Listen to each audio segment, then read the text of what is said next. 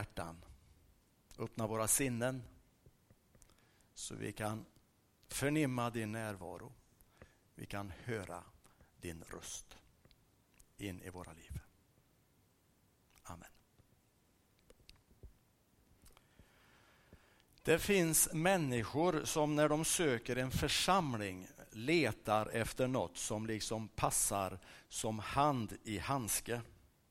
Det kan gälla åsikter, det kan gälla social tillhörighet, det kan gälla musikstil eller frågan om hur andligheten uttrycks i gudstjänster och samlingar.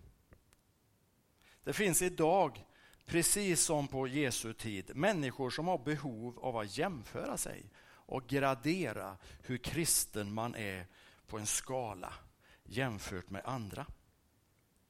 Och så riskerar församlingen, den kristna gemenskapen, att förminskas till en åsiktsgemenskap med en tydlig korridor som talar om vad som är okej okay och vad som inte är önskvärt.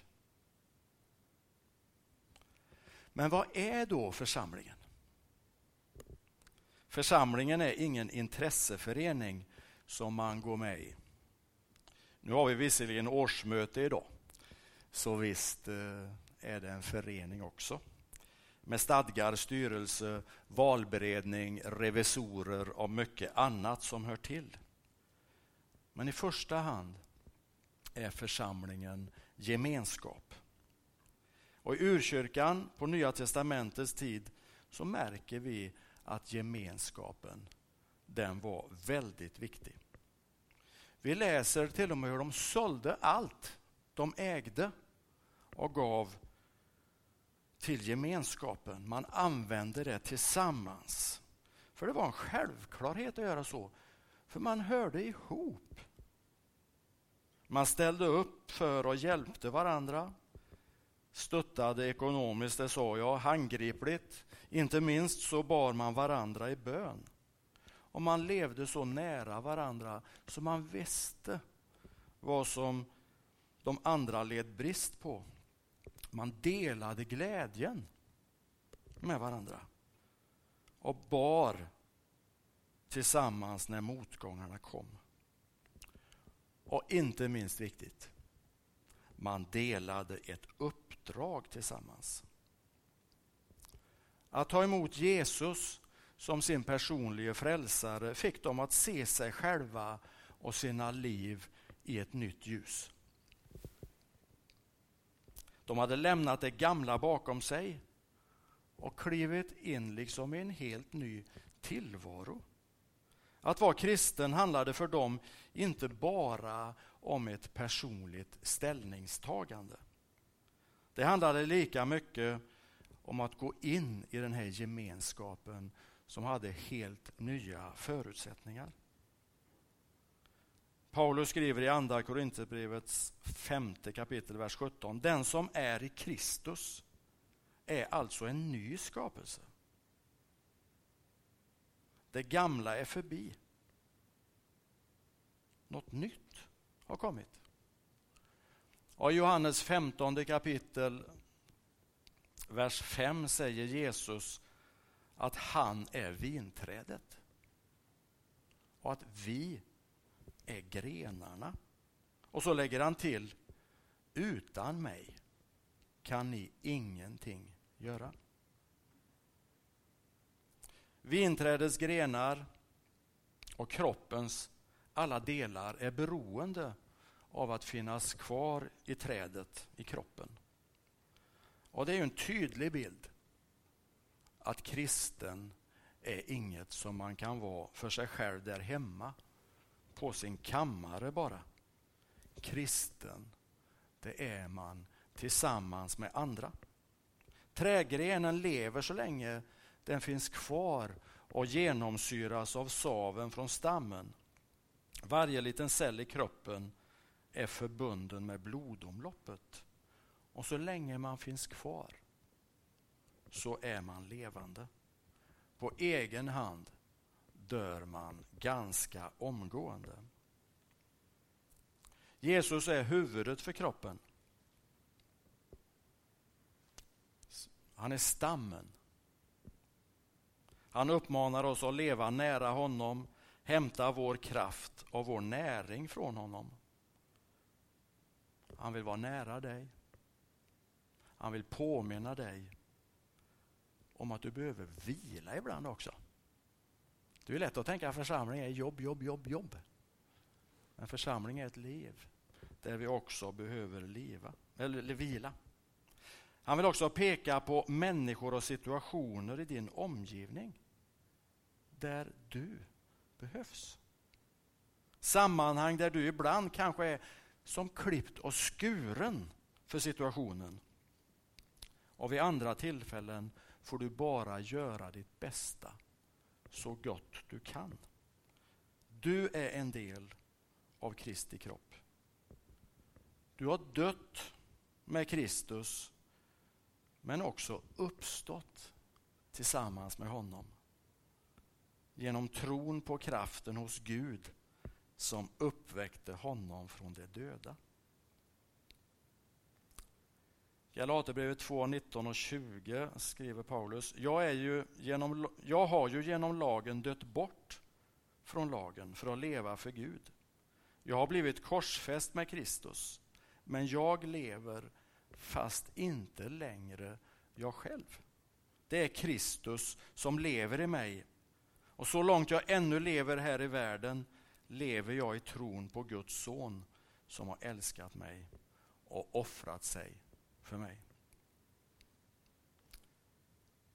Då förstår vi att tillhöra Kristus det innebär att inte längre leva för sin egen skull.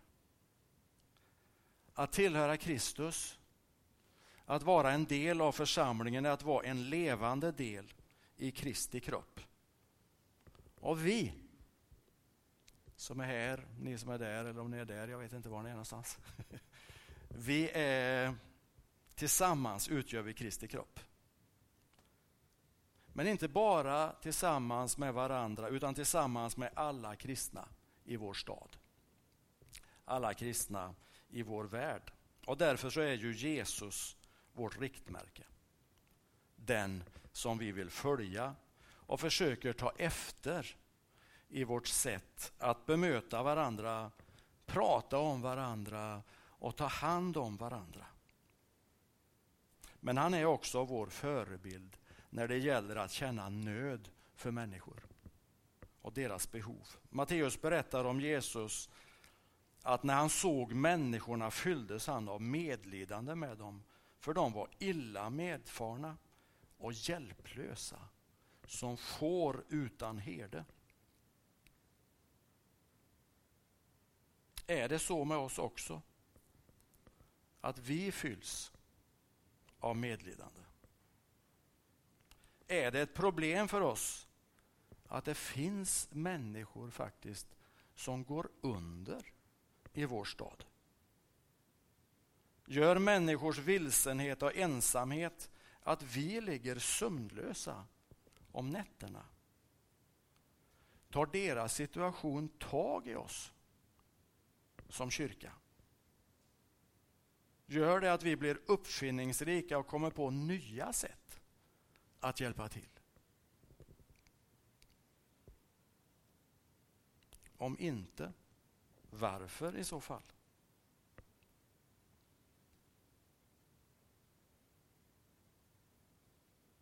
Vad är det för frågor som är de största frågorna i ditt liv? Vilka frågor är de avgörande frågorna, tycker du, för oss som församling och som kyrka? Vad är knäckfrågan för vår församling? Handlar det om oss som brukar komma hit? Eller handlar det om andra? De som finns i vår närhet på olika sätt.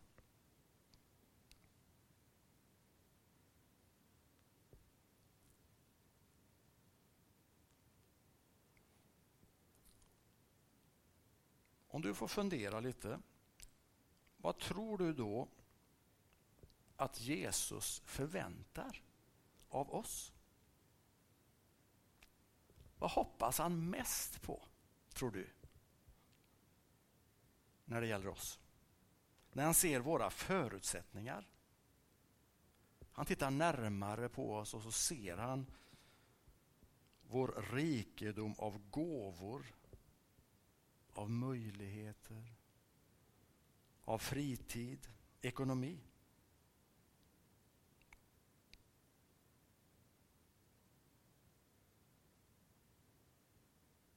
Om Jesus får se något i vår närhet och han tänker, ni skulle kunna göra så här. Hör vi ett sånt tilltal? Märker vi det? Förstår vi det? Är det den sortens öron vi har tränat upp? Eller lyssnar vi efter helt andra saker? Tillsammans i Kristi kropp är temat vi har satt idag. Det skulle kanske på ett sätt vara mer rätt att säga att tillsammans är vi Kristi kropp. Och tar man in den tanken så blir, blir man ganska ödmjuk. Då kan man känna sig ganska liten och bortkommen. Och då är det en stor styrka att få tillhöra en församlingsgemenskap. Att få möta och inspireras av vänner som längtar efter samma sak. Systrar och bröder som också bär på en dröm att deras liv ska få bära god frukt. Att de med sina gåvor och färdigheter ska få vara med och göra skillnad. Vi hörde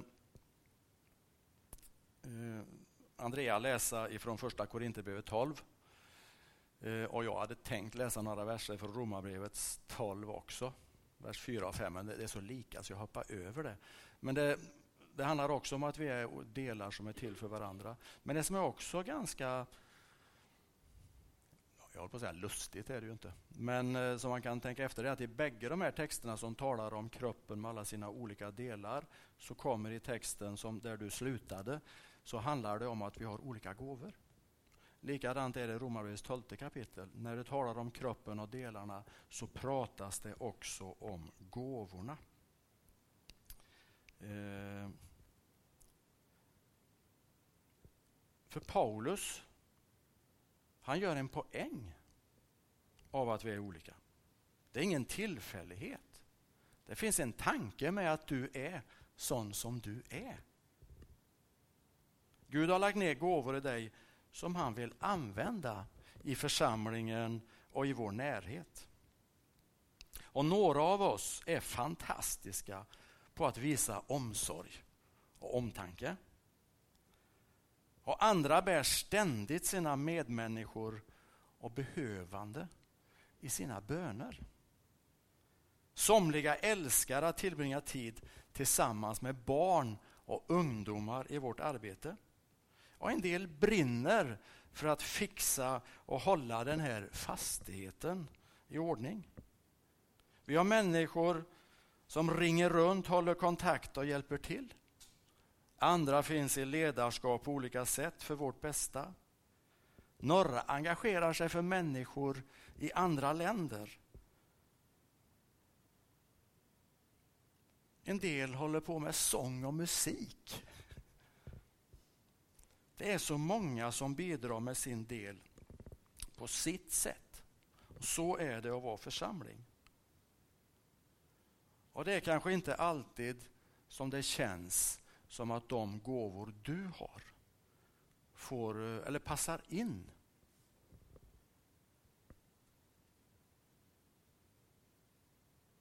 Men du har fått din utrustning, dina färdigheter för att komplettera andra. Det finns en plats för dig där du får använda det som finns nedlagt i dig. Gåvorna är viktiga. Att de kommer i funktion är ännu viktigare. Men det viktigaste av allt för församlingen, för Kristi kropp, det är att den har öppnat sitt inre för den heliga Ande. Att den har sina rottrådar i den rätta myllan. Att den hämtar sin näring ur den källa som ger liv och överflöd.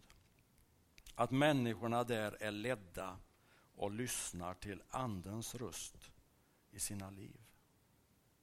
Johannes berättar i slutet av sitt evangelium om när den uppståndne Jesus visar sig för lärjungarna i den övre salen. Och då berättar Johannes på sitt sätt om hur Jesus ger lärjungarna uppdraget. Men han ger dem också utrustning för uppgiften. Och Jesus säger frid åt er alla. Som Fadern har sänt mig sänder jag er.